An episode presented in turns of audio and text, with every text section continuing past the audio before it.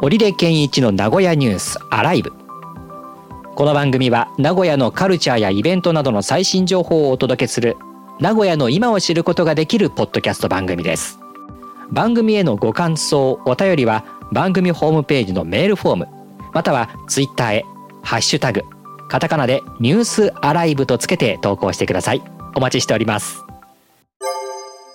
さて今回はこんなニュースを取り上げていきます名古屋 U18 所属のフォワード、木田良賀とプロ契約締結。クラブ公式戦最年少得点記録を塗り替えた新星。免疫の地下街エスカにドラゴンズストア69種類の祝いくじ販売も。名古屋城金シャチ横丁に金シャチ焼き専門店が誕生。台湾ミンチ入りも食べてみました。名古屋の人気スイーツ、ピオリンコラボ続々、特典付きホテル部屋も。という4つですが、はい。まあ、あのスポーツはね、名古屋いろんなものがありまして、ドラゴンズっていうのはやっぱり名古屋ではね、うん。人気の球団でありまして、はい。そんなドラゴンズがね、ドラゴンズストアを地下街に置いたという。ドラゴンズストア。はい。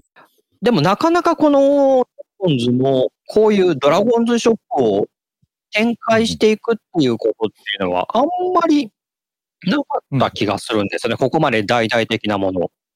あんまり見たことないですね、確かに。ね、オアシスにあったかなっていう感じだったんですけど、うん。はいはいはい。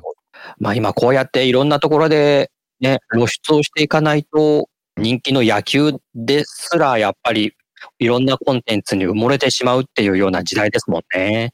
かなりのドアラ押しですね。ね、やっぱりドアラが人気ですからね。うん、あの中日の選手知らなくってもドアラは知ってるっていう野球ファンは多いと思いますよ。うんはいはいはい。ね、あの、あれふ今ふざけたキャラって言っちゃいけない な。とぼけたキャラっていうのかあれ今パフォーマンスとかまだしてるんでしたっけ、な。えっと、7回のバク転はやめたんじゃないかな。やめたんですよね、確かえに。えなんか、でもちょこちょこあちこちに出没しては、は特いはい。回を出すみたいな、はい。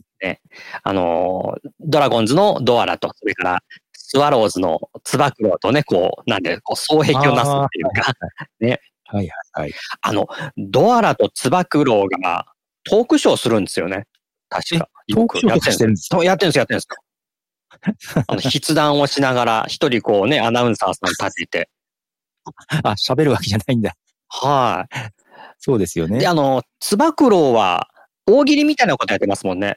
へえ。あの、まだコロナがこんな風になっちゃって、 こうファンとの交流がこう今途絶えちゃってましたけども、徐々に戻ってますけど、そのうんうん前はね、ファンとの交流あった時に、つば九郎に質問があって、それを大喜利形式で返すっていうね。ああ、そんなことをしてるんですね。そうなんですよ。まあ、そういった球団の人気っていうのもあって、ね、ドラゴンズのこういったショップがあって、うん。まあやっぱり人気ですもんね。どこにできるんですかね。えっ、とね、エスカですね、これは、今取り上げてるのは。ね、名古屋駅の新幹線口ですね。はいはいはい。このゴールデンウィークにオープンしたんですね。うんうんうん。まあ、ビジターで野球見に来たファンが、名古屋駅の新幹線口の地下街に入って、ドラゴンズグッズを買っていく、 行くかなそうなんでしょ相手チームのは買わないかな。う。相手チームのは買わないんじゃないですか。ね。うん。まあ、食べ物、飲食的なものもありそうだから、そういうのは買っていくのかな。なんでしょう。 買わないかな敵チームの株にあんま買わないですよね。えあ地元の人向けですかね。えね、そうですね。うんうん。まあ、でもね、成績の方は今、この収録している段階では振るわないんですけどね、ドラゴンズはね。ラゴンズの方は、ええまあ、それでも人気球団っていうところで。で、こういった、あのースポーツっていうのは、まあ、名古屋、サッカーもありましてね、グランパスの今日取り上げましたけれども、U18 所属の木田選手がプロ契約を締結しまして、うんうんこのプロ契約を締結する前に、カップ戦で2得点を挙げましうん。はいはいはい。た。はい。で、これが、あの、名古屋グランパスの公式戦の最年少の得点記録を塗り替えたんですね。へえ。はい。で、それがあって、えー、今度、プロ契約。で、この間、うんあの、公式戦にもね、あの、ちょこっと出場しましたし、はいはいはい。もう、木田選手の活躍っていうのも楽しみなんです。ね、野球と違ってサッカーはこういうもう17歳でプロ契約ができるっていうね。すごいですね。17歳ですね。そう。J リーグで16歳いませんでしたっけね。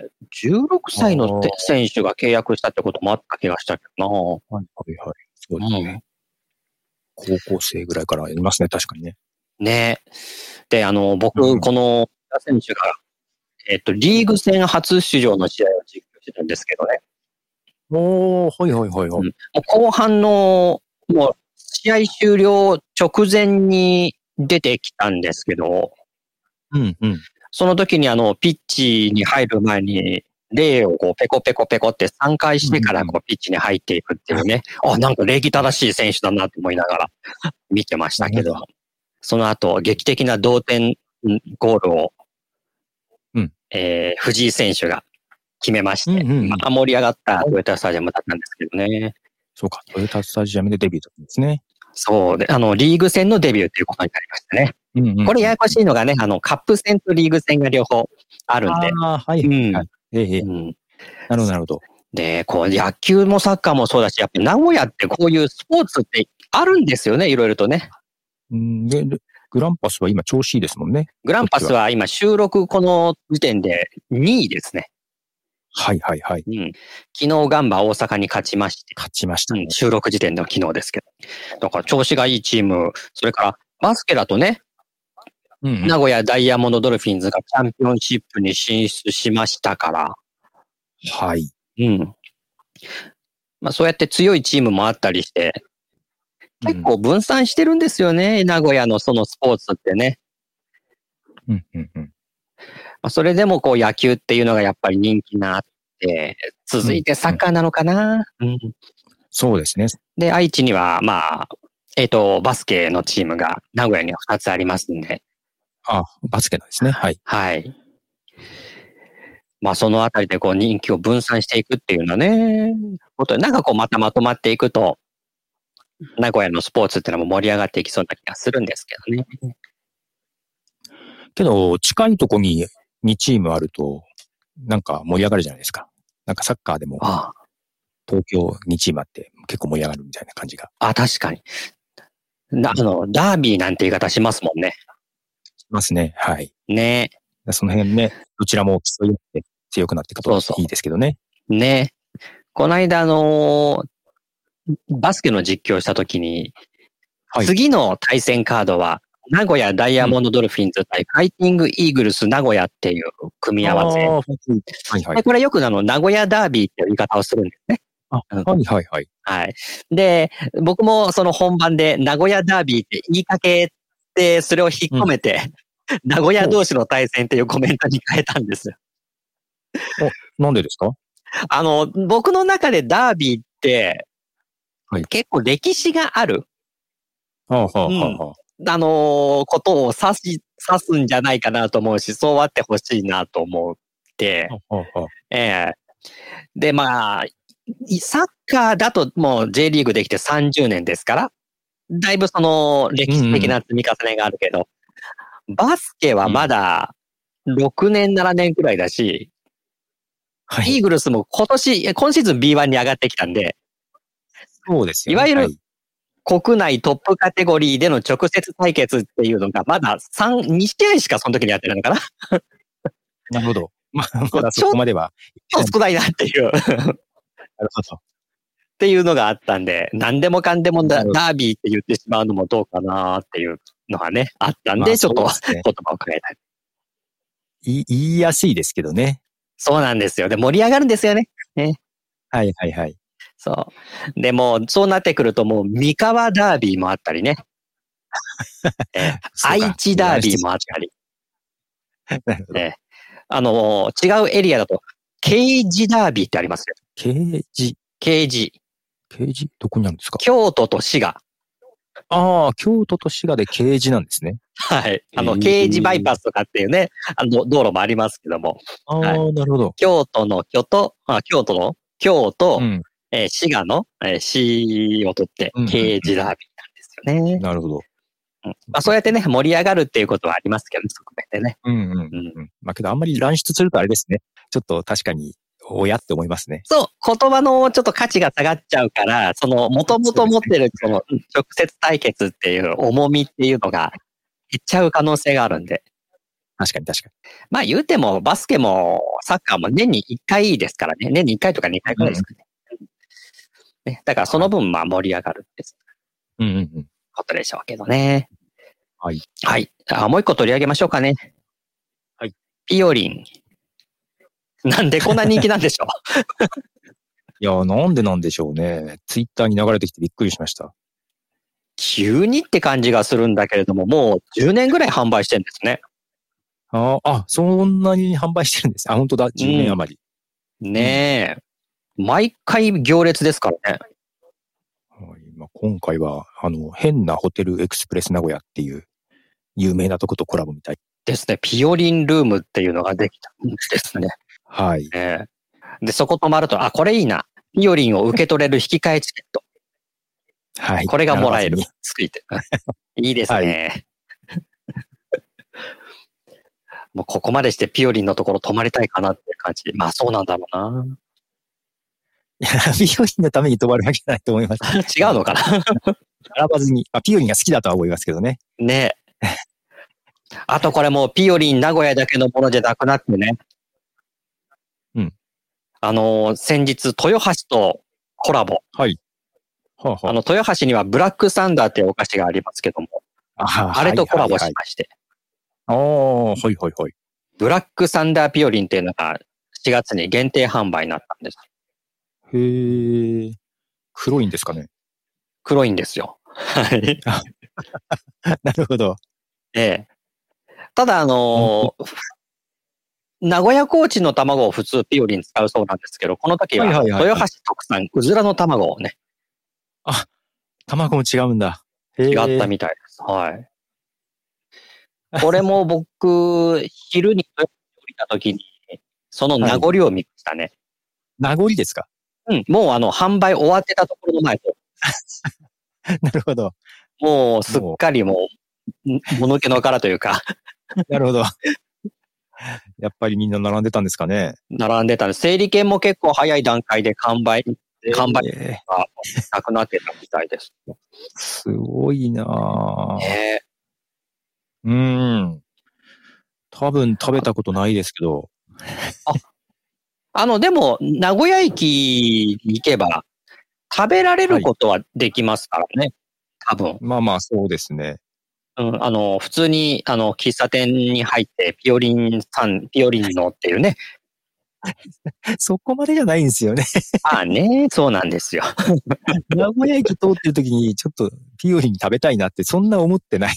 ならないです。僕もそれたまたま入りましたからね はいはいはい。たまたま入ってピオリンあったから、じゃあ、みたいな感じそうですね。で、ね どうしても食べようと思ったら全然食べに行けるんですけど。うん不思議なもんでね、あの、地元の名物ってそんなもんですよ。